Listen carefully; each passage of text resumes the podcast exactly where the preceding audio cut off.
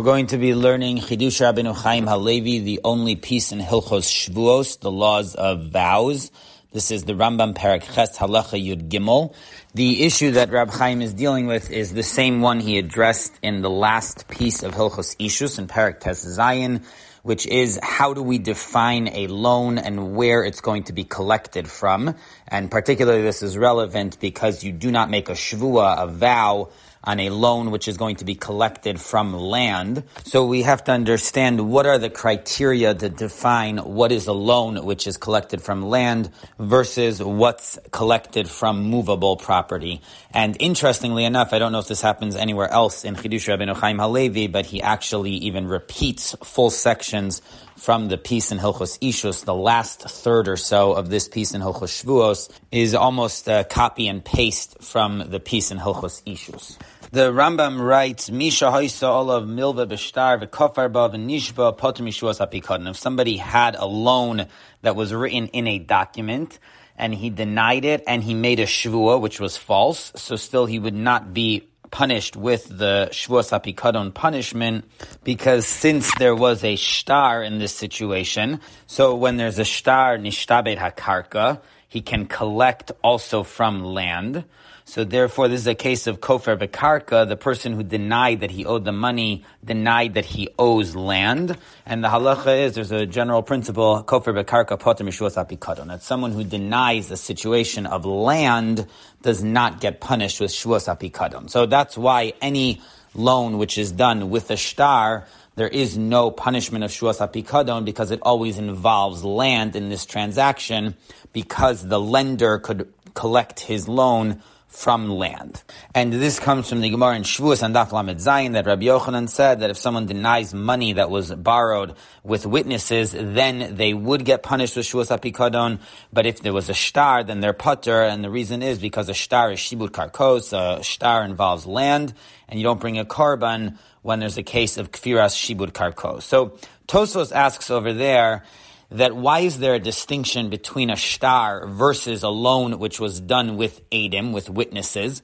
Because Rabbi Yochanan himself holds in the Gemara in Basra and Daf Kufayin Hey that shibuda deoraisa, that the lien, the ability to collect from land is deoraisa, which means any loan which is done with witnesses can also collect from land. So why in the Gemara in Shavuos is Rabbi Yochanan making a distinction between a loan which has witnesses where ostensibly you don't collect from land versus a loan with a shtar where you do collect from land when he himself in Babasra holds that anytime there's witnesses, certainly if there's a shtar, you do collect from land.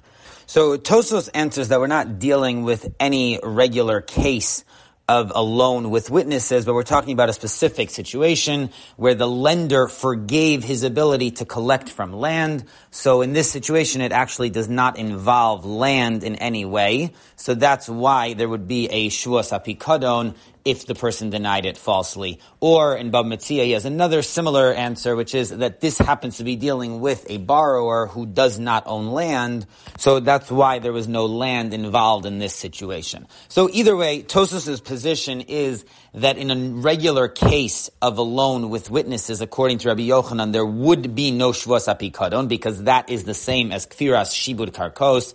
That is a loan which could be collected from land. The case where Rabbi Yochanan says that there is a punishment of shvus apikadon for denying a loan with witnesses is in a special situation where there was no land involved, either because the lender forgave it or because the borrower doesn't own land. Now, Reb Chaim points out that when the Rambam records this halacha that a loan with witnesses there would be shvus apikadon, he does so without any conditions or limitations attached. So it sounds like the Rambam holds that in all cases of a loan with witnesses, even if there is land involved in it, still there would not be a punishment of shuas apikadon, meaning he disagrees with Tosos' approach that it would only be in specific limited situations, and the Rambam has a very expansive view of this halacha that any situation where there isn't a shtar, there would be shuas apikadon. So if the Rambam disagrees with Tosos' answer, then how is he going to answer Tosos' question? Why is there Shavuos HaPikadon on a loan with witnesses when the lender could collect it from land? So when the borrower denies it, it's Kfiras Shibud Karkos, he's denying land. So Rab Chaim says that according to the Rambam, the answer is because even though Shibuda de Oraisa, meaning according to the Torah, you could collect from land, but the Rabbanan changed the rule. They removed that aspect of it, and midrabanan, you can only collect it from transferable property, from a taltalin. So the Rambam looks at it practically, and once the rabbis changed the rules, so now it no longer involves karka, so we can give the punishment of shibud karkos. That's the explanation for it. And Rab Chaim says this makes more sense in the literal reading of the Gemara because the Gemara just says straight that mamun sheyesh lav edim chayiv. If there are witnesses, then you're still chayiv ashuas apikadon. So it sounds like all instances, not the way Tosos said it, that it's only in very limited situations. So that's the Rambam's approach to this Gemara. But says Rab Chaim, there's still a problem here because if you read the Gemara carefully, it doesn't say milveshiyeshal of Adim, a loan which has witnesses, which would mean that we're only talking about a situation of a borrower and a lender. But it says mamon sheyeshal of Adim, money which has witnesses. So this is a much broader category than just milva. It's not just loans. It's any financial transaction which had witnesses on it, and then the person who owes money denies it, so all of this would be included in the Gemara's leniency that there's no Shavuos HaPikadon in that case. And an example of this would be, says Rab Chaim, the Gemara in Babasra and Daf Mem Aleph says that if someone sells land and then that land gets collected, so the buyer is able to collect the money that's owed to them from land. So that's a clear case where someone owes money to someone else outside of the context of a loan, and it can be collected from land, and Chazal never changed that, so even Midrabanan, that person could collect from land, and yet the simple reading of the Gemara, according to the Rambam, would be that even in such a case, if the seller denies owing that money, it would be Shvos HaPikadon, even though it involves Kfiras Shibud Karkos. So we have to understand why that should be. So in order to explain the Rambam, Reb Chaim develops a conceptual approach, and that is there's a distinction between two types of shibud, two types of lien that are created when someone borrows money. One is the shibud nechasim, that his possessions, his property, is obligated now to pay back the loan, and that goes both on land and metaltalin. But there's also a shibud haguf that he himself, as a human being, is obligated to repay this loan. Now, obviously, he's not going to repay it from his body, so that lien, that shibud, ends up on his possessions too. But that's the primary obligation to repay is the shibud aguf that he is obligated to repay. And as a byproduct of that, all his possessions are included in the obligation to repay. Meaning his obligation to repay is fulfilled through his possessions, whether it's land or metaltalin, whatever he uses to settle the debt. And this is based almost on an explicit Gemara in Babasra Daf Kufayin Dalad. The Gemara refers to Shibud HaNechasim, the lien on one's property, that it's midin arev. It's like a cosigner. So you see that it's not the actual original obligation, but it's a byproduct of the person's Shibud HaGuf that they owe money, just as a cosigner is a second level obligation if the original party can't pay back. And Rab Chaim quotes that the Ran in Ksubis and Parakah Kosev, Daf Peheyam Beis, when he's explaining Rabbeinu Tam's position about whether you could sell a star and the payment that you're owed. So he explicitly goes through a lot of this. Now, based on this, says Rab Chaim, this is going to impact whether we consider something kfiras shibud karkos. Because if we're dealing with the shibud anechasim, the lien on the property, so that of course includes land in the same way that it includes metaltalin. But if we're evaluating the shibud haguf, that this person is obligated, so that has nothing to do with land or metaltalin for that matter. It's an obligation on the person to repay, which is going to end up coming from either land or metaltalin, but it's not firas shibud karkos because the land is indirectly related to his shibud aguf that he has to pay back. And these exact same two categories appear in the halachas of why the collector is collecting. If it's because of the principle of shibuda doraisa, which teaches that the borrower's possessions are all liened to repay this loan, so then that would certainly include his land because everything he owns is included in the shibud, in the lien of repaying. And Rab Chaim proves this because even if the borrower sold the possession, so now someone else owns it, the lekuchos, still the lender could come and collect from that. So we see that Shibuda Doraisa circumvents the actual borrower and it's an obligation which is on his property, whether he owns it or not, whether it's land or metaltalin. So that would certainly be a case where the obligation to repay also includes the land.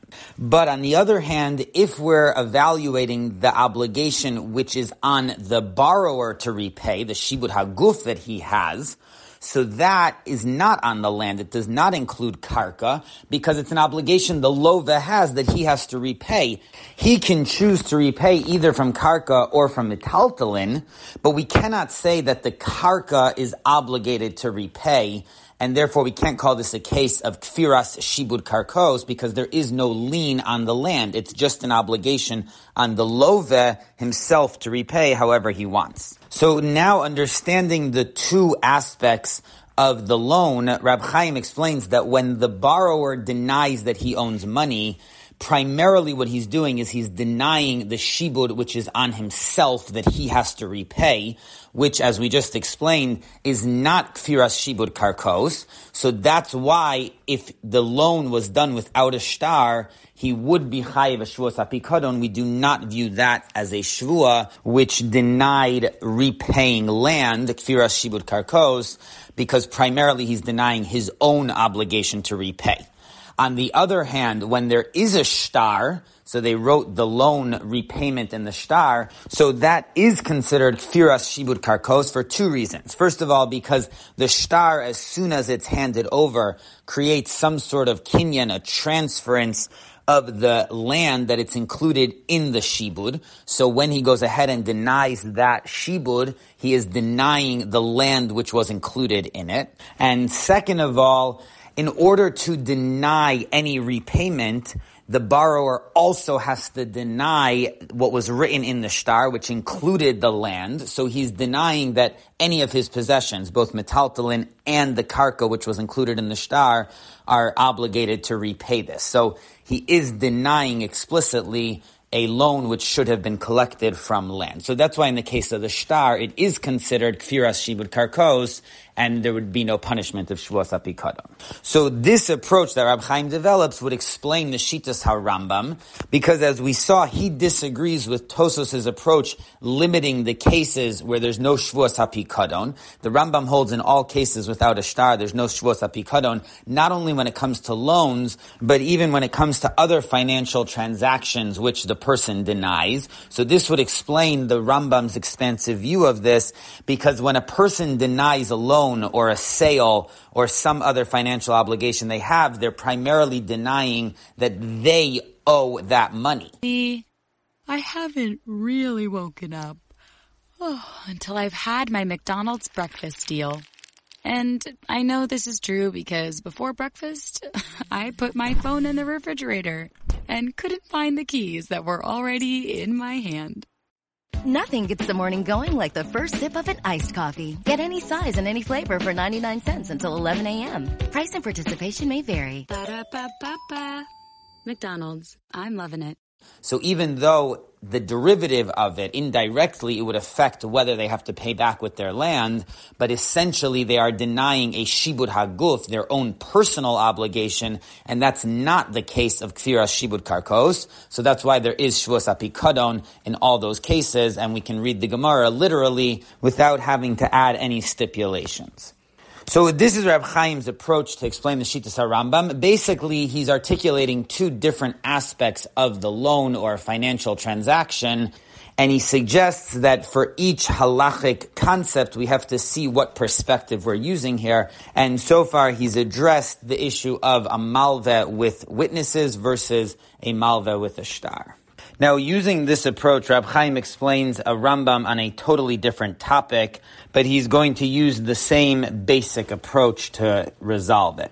So we're going to move in paragraph three to that totally new topic.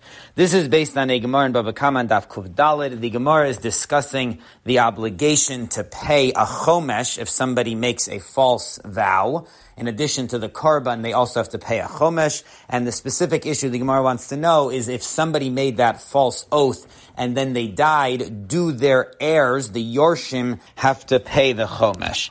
So the Gemara quotes from a brisa that derives from the pasuk of Asher Gozal Asher Oshak, that it's only the person themselves who stole, but the Yorshim don't have to pay because Hulo Gazal Velo Ashak. They did not steal the original object which started this whole chain of events. So Yorshim do not have to pay Chomesh, and the Brisa says that would even be in a case where the son, the heir himself, had made the false vow, but since he didn't steal, he would not have to pay the chomesh. So then the Gemara asks, why doesn't the son have to pay the extra fifth for his own vow that he made. Forget about the father's vow. He himself now made a false vow, so that should obligate him to pay an extra fifth. So the Gemara goes through a few steps to figure out the case here. First it says, B'shein Gzela Kayemes, the stolen object was used up by the time the father died, so that's why the son does not have to pay an extra fifth. Then the Gemara says, well, if the object is gone,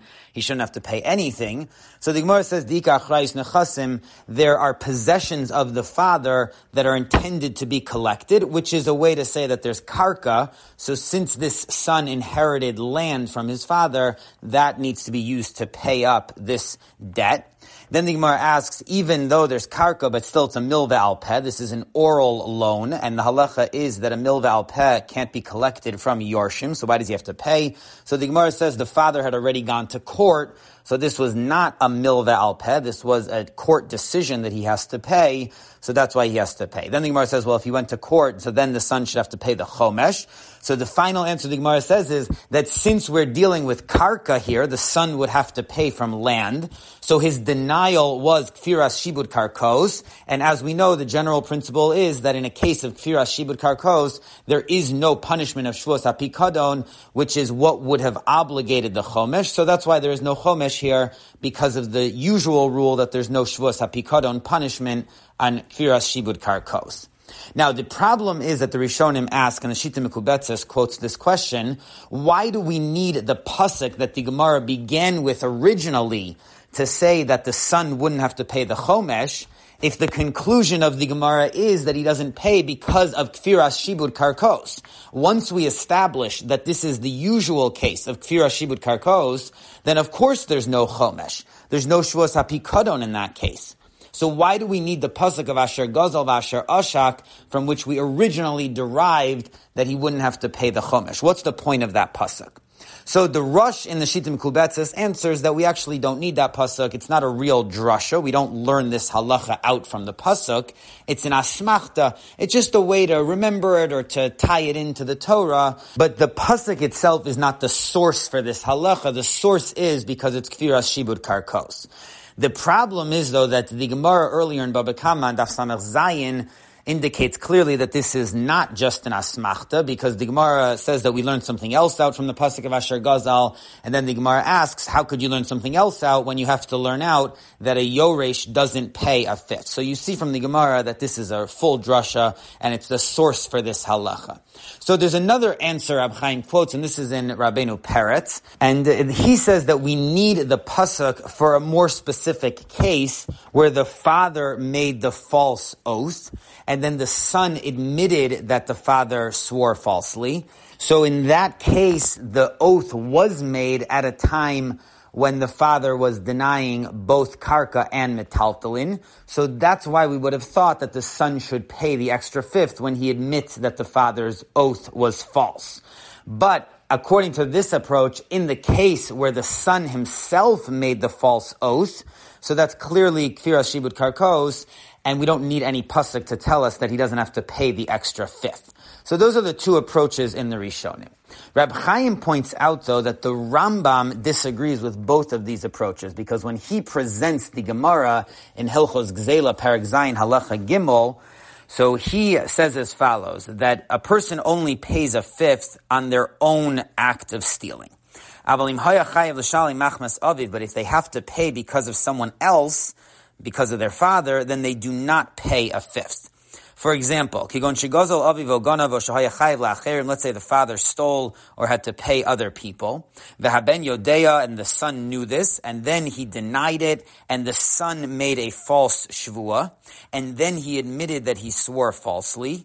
So in that case, he only has to pay the value of the object, but he does not pay the extra fifth. Shenemar Asher Gozal, what he stole, al gizlo hu mosif chomesh, for what he stole, he has to add an extra fifth. The eno mosif chomesh al gezel aviv. But he does not have to add a fifth for something that his father stole. So the Rambam goes against both approaches. First of all, he derives this halacha from the pasuk, so it's not an asmachta, it's the source for the halacha.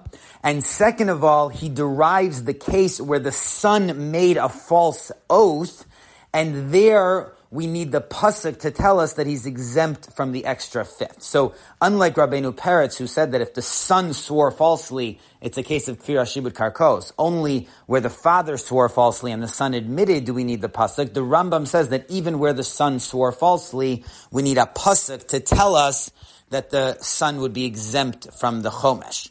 So the question is, why isn't he exempt? Because it's kfir shibud karkos. They only would have been able to collect from the land.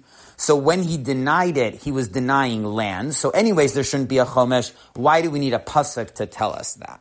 Says Rab Chaim very brilliantly that based on the approach he developed, we can explain this Rambam too. Because when the son denies that he owes this person money, he's actually denying two things. He's denying that his father owed them money, and he's also denying that the possessions he inherited from his father, which are now in his ownership, are obligated to pay this debt. Now, these two denials are different. When it comes to the son's possessions that he's denying, so he has no personal obligation to repay his father's debt. There's no halacha that he has to make good on what his father owed other people. The only obligation he has is that since he inherited possessions from his father, those possessions need to pay up debts that were obligated on them.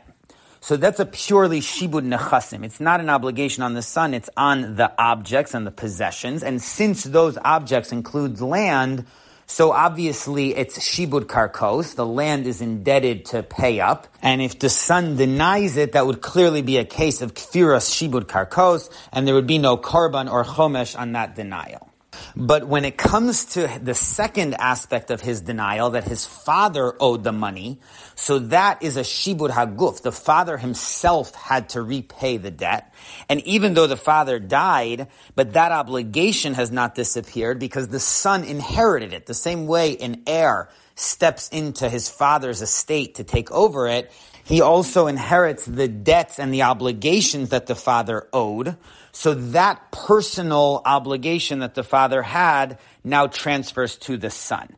And in addition, the son could choose to pay this debt with whatever possessions he wants. So by denying that aspect of his obligation, he's not only denying land, he's denying the more primary shibud haguf. And as we saw before, when it comes to shibud haguf, that's the primary obligation. It can be paid off using karka, but we can't call that kfiras shibud karkos because he's denying the whole personal obligation.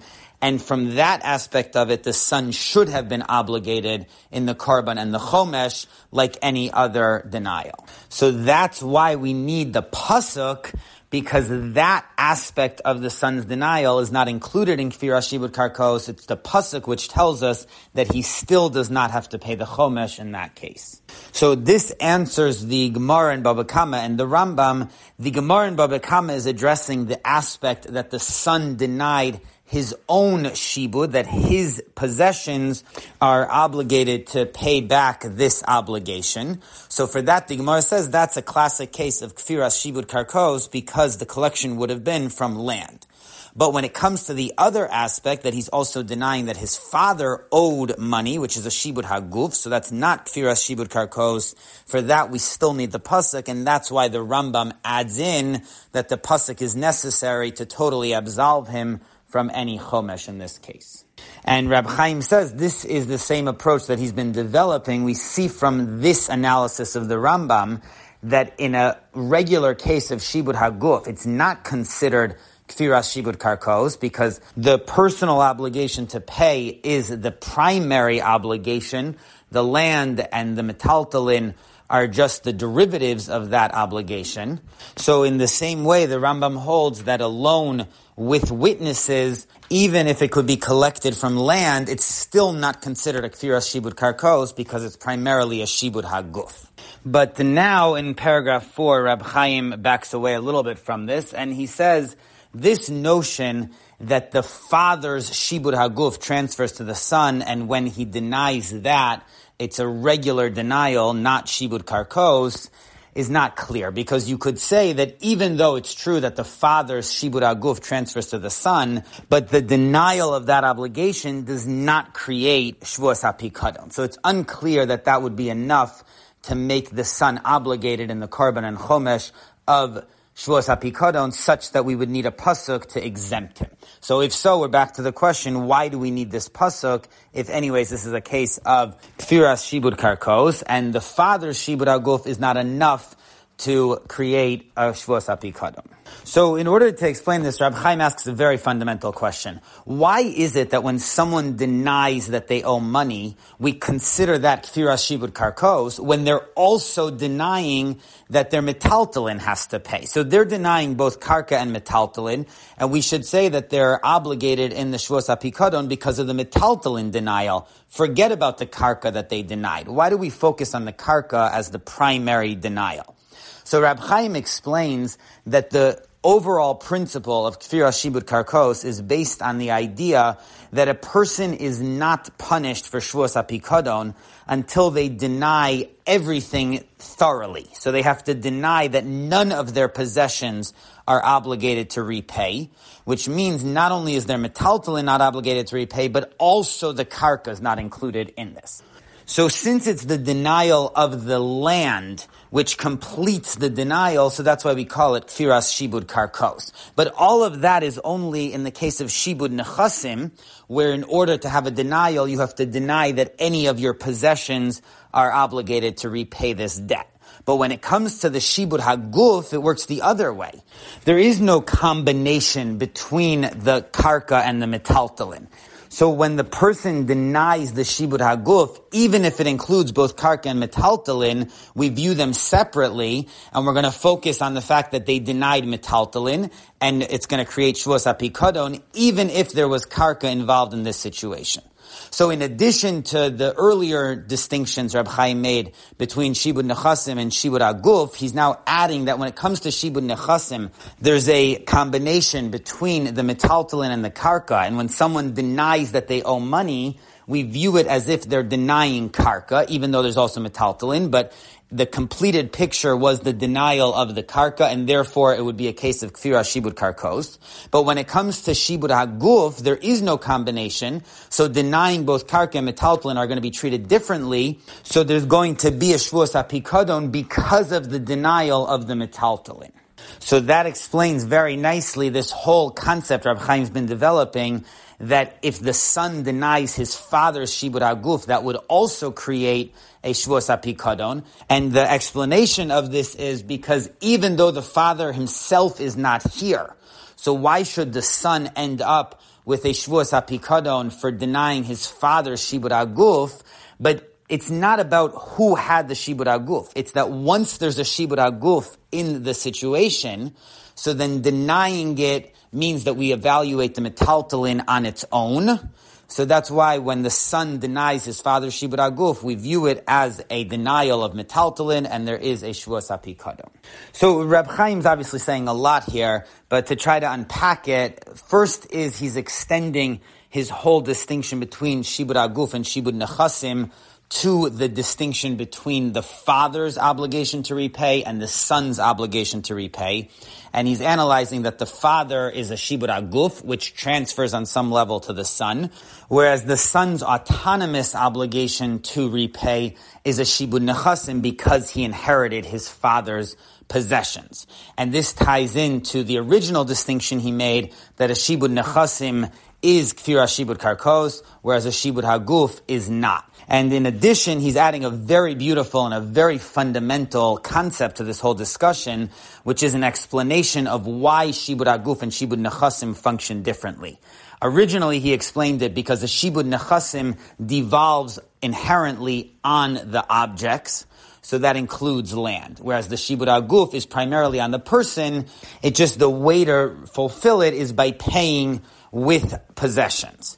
But now he adds another element to this whole distinction, which is that Shibud Nechasim creates a combination between the land and the metaltalin, and when the person denies it, they have to be denying everything.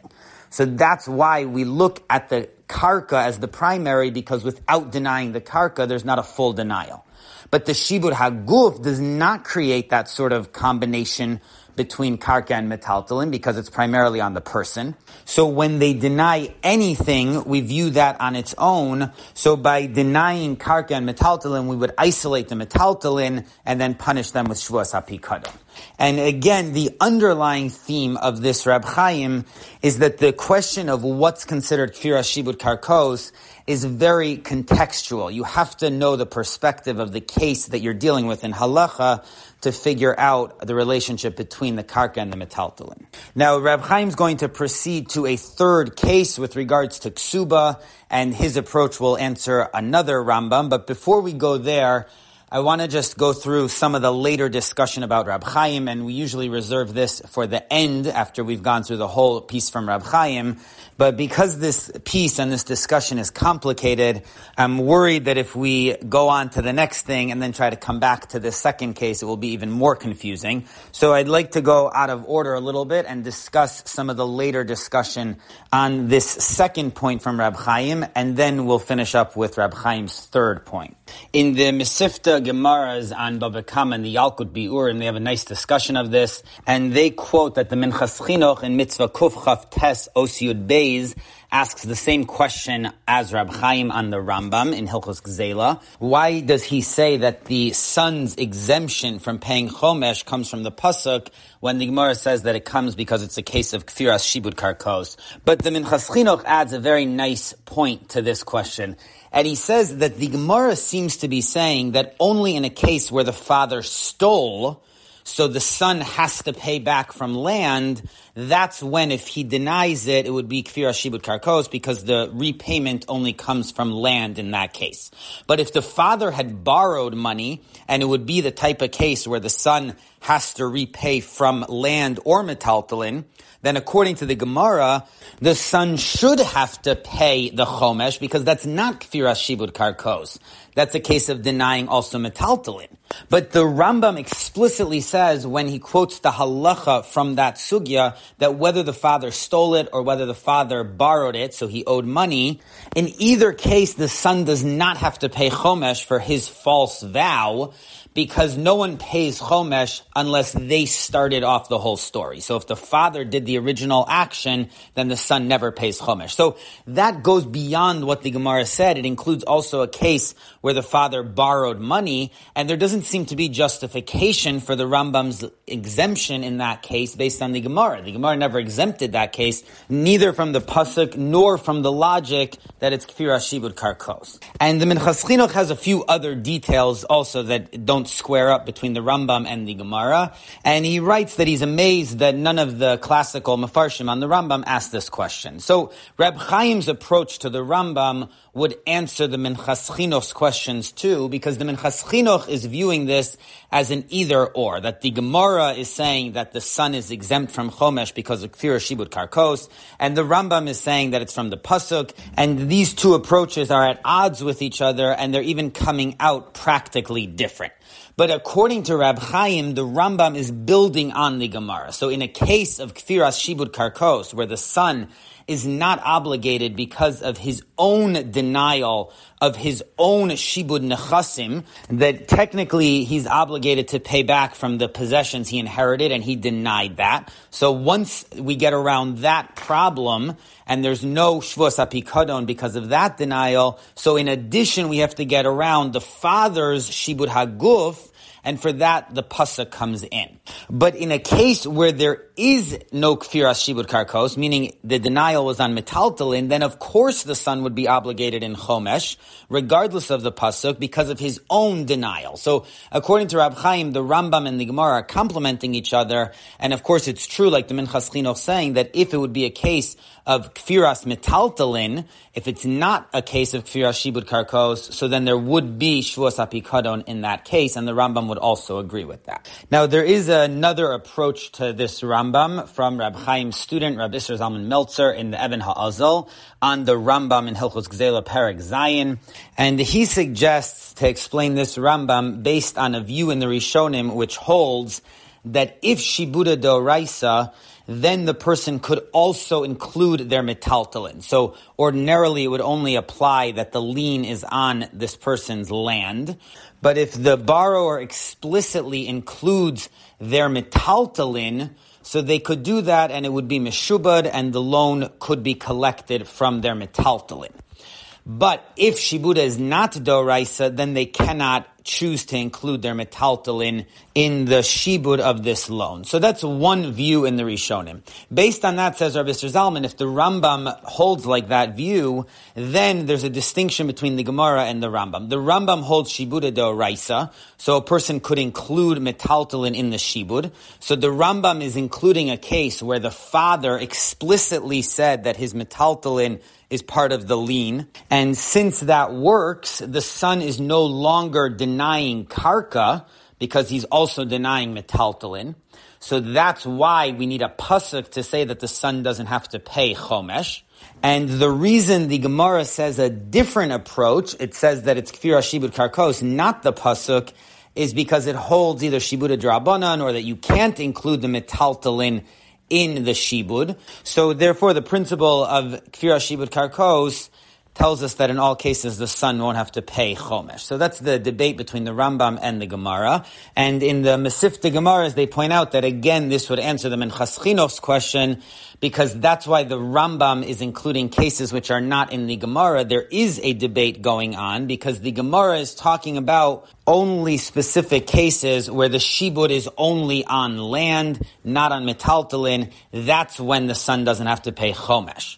But the Gemara does not discuss cases where there would also be a shibud on the metaltalin, whereas the Rambam is including those cases, and he says that the son is always exempt from chomesh based on the pasuk.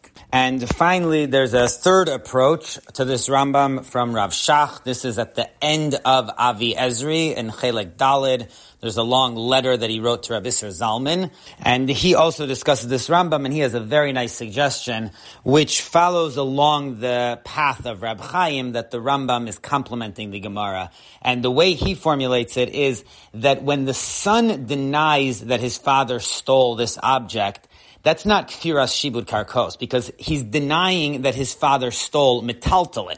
Even though the payment would come from karka, but the actual denial is squarely on a metaltalin case that his father didn't steal the metaltalin. So he should have to pay the chomesh. So that's exactly why we need a pasuk to tell us that he doesn't have to pay chomesh even in that case, which is not kfiras shibud karkos. Now, on the other hand, what the Gemara is saying that you need kfir shibud karkos is that when the son denies that he has to pay it back, so that is a denial on karka because he only would have had to pay back from karka. So he's stealing at that time from karka. So that's why the Gemara needs to apply the principle that if it's kfir shibud karkos, then there would be no chomesh. So they're both working together. Like Rab Chaim said, the denial of the father's obligation is not shibud karkos. Rab Chaim had a more lumdisha conceptual formulation of this because the father's is a shibud aguf. Rav Shach just says simply because the father stole metaltalin. So for that, we need the pasuk to tell us that the son doesn't pay chomesh. But for the son's denial of his own obligation, which would have come from karka, there he doesn't pay chomesh based on the general principle of kfir shibud karkos. And again, in the Mesivta Gemara, they point out that this would answer the Minchas Chinuch in the same way that in a case where the son actually did deny on his own metaltalin, so then of course he would have to pay the chomesh. Even the Rambam who quotes the pasuk would agree that if the son denied on his own that he has to pay for metaltalin, then of course he would have to pay chomesh. So to summarize this little bit, the questions Rab Chaim asks on the Rambam in Hilchos Gzela, he was already preceded by the Minchas Chinuch and Mitzvah Kuf Chav Tes, and Rab Chaim has an approach to it, and Mi Beis Midrasho of Rab Chaim, there's two other approaches from Rab Isser Zalman and Rav Shach. Now, Rab Chaim's approach is, of course, based on his whole general approach to the issue of Kfir Shibud Karkos, which he's been developing first in the Rambam, which differentiates between a loan with witnesses versus a loan with a shtar, and then second in this Rambam with regard to the son paying a chomesh. Now Rab Chaim moves a third case, which is also going to be resolved with the same approach, and that is in Ksubis. This material he's already gone through in Hilchos Ishus. The Rambam in Hilchos Ishus, Perik Zayin Halacha Chaf Hey, discusses a case where the wife says that she was a besula, a virgin when they got married, and her ksuba should have been 200, and the Baal or his heirs say that she was a ba'ula, and her ksuba was only 100. So that falls into the case of modeb and miktsas, where one person says, you owe me 100, and the other person says, no, I owe you 50. And there we have a shvua raisa of a modeb and miktsas. So the Rambam says that that would be the same thing here. If the husband is alive, yesh lo lahashbio shvuas haTorah, she can force him to make a shvua raisa, because this is a case of modeb and miktsas. The Ravid asks, how could you have a shvua raisa? This is a case of kfiras shibud karkos. In this case, she would have collected from land, and the husband denied the land. So how could there be a shvua d'oraisa of modeb and? So that's the Ravid's powerful question on the Rambam. And even more problematic is that the Rambam himself in Hilchos Shvuos, Parakid Aleph, Halachiyat Aleph, agrees with the Ravid's approach here. Because he says in a case where a woman had one witness who was going to testify that her husband died and she could collect her ksuba, and the witness swore to her that he doesn't know that testimony, and it turns out that he lied. So he would have to pay the punishment of shvuas ha'edus because otherwise she would have gotten her ksuba. Says the Rambam, that's only if she was going to collect her ksuba from metaltalin. But if she was going to collect the ksuba from land, then it would be patur from shvuas ha'edus, because that is a case which involves land. So when the witness made his false vow, it concerned land, and we don't punish him for that. So you see that the Rambam himself agrees with the Ravid's idea that a ksuba is fundamentally shibud karkos, and you're not going to be punished for Shavuos Ha'edus or Shavuos Ha'pikadon. So if so, why does the Rambam hold that there's a Shavua Modib Miktsas in the case where the husband agrees to partial payment of the ksuba. So Rab Chaim suggests that there's a simple answer. The Rambam in Hilchos Ishus Parak Zayin Halacha Hey writes that Chazal made a takana that a widow can only collect her ksuba from land. So the implication of that sentence is that a widow can only collect her ksuba from land, but a grusha, if they get divorced, then she could collect both from land and metaltalin. In other words, the decree that a ksuba can only be collected from land only applies to a widow. So that would answer this contradiction in the Rambam very easily. In the case where the husband is making a vow, obviously she's divorced because the husband is alive, so she can't be a widow. So in that case, she can collect her ksuba both from land or from metaltalin. That's why the Rambam doesn't say that it's a case of kfiras shibud karkos. He just says that it would be an automatic shvua de oraisa.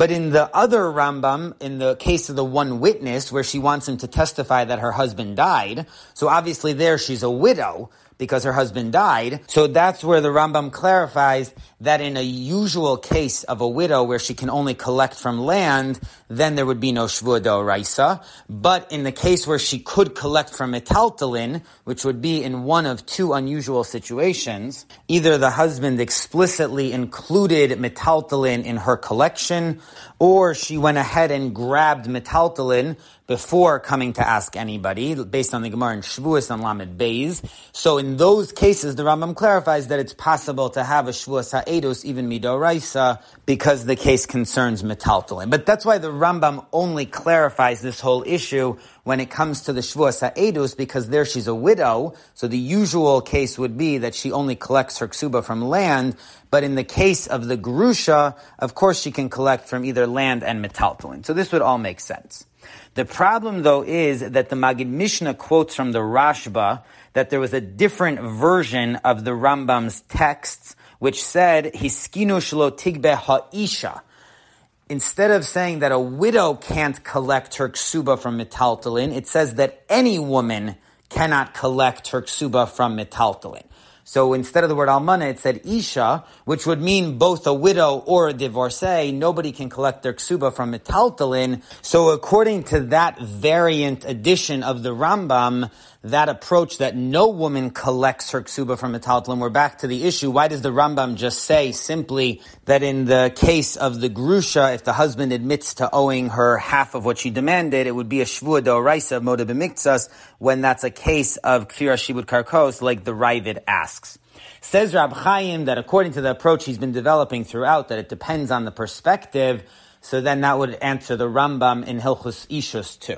And that is, there's a basic distinction between a Grusha and an Almana still, even though in both cases, they only collect from land, so it's not a practical distinction. But in the case of the grusha, so the husband is still alive. So she is demanding that he pay her the ksuba, which is like a shibud haguf. So even though the Chazal said she can only collect her ksuba from land, so it should be like firas shibud karkos, but that would only be if we're evaluating the shibud nechasim. Then we would say that since it's only from land, then of course it's shibud karkos. But since we're evaluating the husband's obligation, which is a shibud haguf, so that is not considered firas shibud karkos, like a regular shibud haguf, where we don't consider it fira shibud karkos because we say that the primary obligation is on the person himself and what he's denying is on himself and also he could choose if he wants to to pay his debt from metaltalin so those two factors make it that it's not kfira shibud karkos and he would have to make a shvua doraisa of moda b'miktzah. So that's why the Rambam says that when he's alive, it would be a Shvua Doraisa. And as support for his approach, Rab Chaim quotes a very interesting hafla in Hilchus Ksubis Simin Tzadi Vav. This is a rare reference to an Achron in Chidush Rabbeinu Chaim Halevi, and his only reference to the hafla, who was one of the three Rabbeim of the Chasam Sofer. So the hafla says that the shibud haguf of the husband to pay the ksuba is also on the metaltalin. Meaning, even though the shibud nechasim of the ksuba is only on the land that he owns, but his own personal shibud haguf extends to everything, however he can pay her. So that, of course, would fit in very nicely with Rab Chaim's approach that when the husband is alive and he denies part of her claim, we cannot call that kfira shibud karkos because his shibud haguf makes it that he's denying also the metaltalin, and therefore he has to make a shvua doraisa on that part. But in the case of the shvua sa'edus, the one witness, so there it's talking about where the husband died, so there's no more shibud aguf of the husband. Her claim is against his yorshim, who inherited his property, so she can only demand the nechasim that those yorshim have. So since it's a case of shibud nechasim, that's why the Rambam clarifies that only in a case where she's able to collect from the metaltalin would it be a shvua doraisa. Otherwise, it's kfira shibud karkos. So that makes sense in line with the general attitude towards yorshim that they don't have a shibud aguf, they only inherit their father's possessions, and those possessions have to settle the debts against them. But when we're dealing with shibud nechasim, so then it has to be a claim from metaltalin. If it's from karka, then it's kfira shibud karkos. So according to Rab Chaim's approach, there is a distinction between a grusha and an almana, but it's not the practical one as to whether or not she can collect from metaltalin. It's a conceptual one as to whether or not her claim is against the shibud aguf of the living husband or the shibud nechasim of the heirs who inherited his property. And Rab Chaim ends with one final very brilliant point to show that this is the Rambam's approach The Gemara in Shavuos and Daf Lamed Beis quotes from Abaye that in Eid Sota, so a woman was put into Sota by her husband. He said, don't be alone with someone. So in that case, if there's even one witness who saw her have relations with that man, then she's prohibited to her husband and she loses her ksuba. So if the husband tried to get that witness to testify on his behalf that she had relations with the man and he lied about it, so then he certainly is chayiv the shvuas ha'edus. And then similarly, second, the Gemara quotes from Rav Papa that in Eid Misa, meaning if one witness knows that a woman's husband died, so again he would be believed and she could collect her ksuba. So if she tried to get him to testify on her behalf and he lied, so then he would be chayiv a shvuas ha'edus. So the Gemara asks, why should there be a shvuas ha'edus in that case? When she can only collect her ksuba from karka, and we don't apply shvuas ha'edus to a case of karka. So the Gemara answers, no, we're talking about a specific case, the tfisa b'metaltalin, where she grabbed the metaltalin before she came to Beis Din. So if this witness would testify that her husband died, she would be able to keep the metaltalin that she already has. So that's why this is not a case of karka, but it's a case of metaltalin. So there's a very short Tosfos, a one-liner, and he says that this answer of the Gemara that we're talking about, metaltalin, not karka, also goes back on the first case of Abaye, where the husband was trying to get the witness to testify that the wife committed adultery, and then he wouldn't have to pay the ksuba. So you could ask the same thing, that this is a case concerning karka. So according to Tosfos, the answer would be the same. The Gemara is talking about both cases, that it's talking about a case where she already grabbed metaltalin. So the dispute is over whether she can keep the metaltalin and it doesn't have to do with karka. So according to Tosfos, that's how to explain this Gemara. But says Rab Chaim, if you look in the Rambam in Hilchos Shvuos Perik Yud, which we quoted before, so in Halacha Ches there he quotes the issue of the Eid Sota, who saw her have adultery, and there he makes no mention of the issue that it has to relate to metaltalin. He just simply records that halacha that the witness is chayiv for Shavuos HaEdus. And then three halachas later in halacha Yud Aleph, there he records the halacha of the one witness who knows her husband died, and there he clarifies that it has to relate to metaltalin and not karka. So the Rambam seems to clearly disagree with Tosfos's approach, and he holds that when the Gemara clarified that it's a case where she grabbed the metaltalin, so the dispute is over her keeping the metaltalin, not karka, that's only in the Eid Misa, the witness who knows her husband died. But in the case of the Eid Sota, who saw her commit adultery, there across the board, there's Shavuos HaEdus, even if she didn't grab metaltalin. Why should that be the case? Says Rab Chaim, this fits in beautifully with his whole approach in the Rambam, that there's a difference between whether the husband is alive or not. In the case of the Sota, where the husband is alive and she committed adultery, so there the dispute is over his Shibud Haguf, which as we explained is not Kfiras Shibud Karkos. So that's why across the board, whether or not she grabbed metaltalin, it's going to create a case of Shavuos Ha'edus because it's not Kfiras Shibud Karkos, it's a Shibud Aguf case. But in the case of the witness who knows her husband died, so now that he died, there's no Shibud Aguf. We're talking about the Yorshim, his heirs, so that's a Shibud Nechasim. So there it has to specifically relate to metaltalin, because if it has to do with karka, then it's shibud nechasim on a karka, which is kfiras shibud karkos. So again, this idea of the Rambam that when it comes to the Eid Sota, since the husband is alive and the dispute is over his shibud haguf, we do not consider that kfiras shibud karkos. That fits in with the whole approach Rab Chaim's been developing throughout this piece, that kfiras shibud karkos is only in cases of shibud nechasim, but in shibud haguf, then that transcends the karka, and we would not call that kfiras shibud karkos. And that explains three distinct issues in the Rambam. One is the distinction between a loan with witnesses versus a loan with a shtar. The second is why the Yorshim, the heirs, don't have to pay chomesh on what their father stole and falsely swore about. And the third is why there's a distinction between the ksuba that's collected when the husband's alive versus after he died.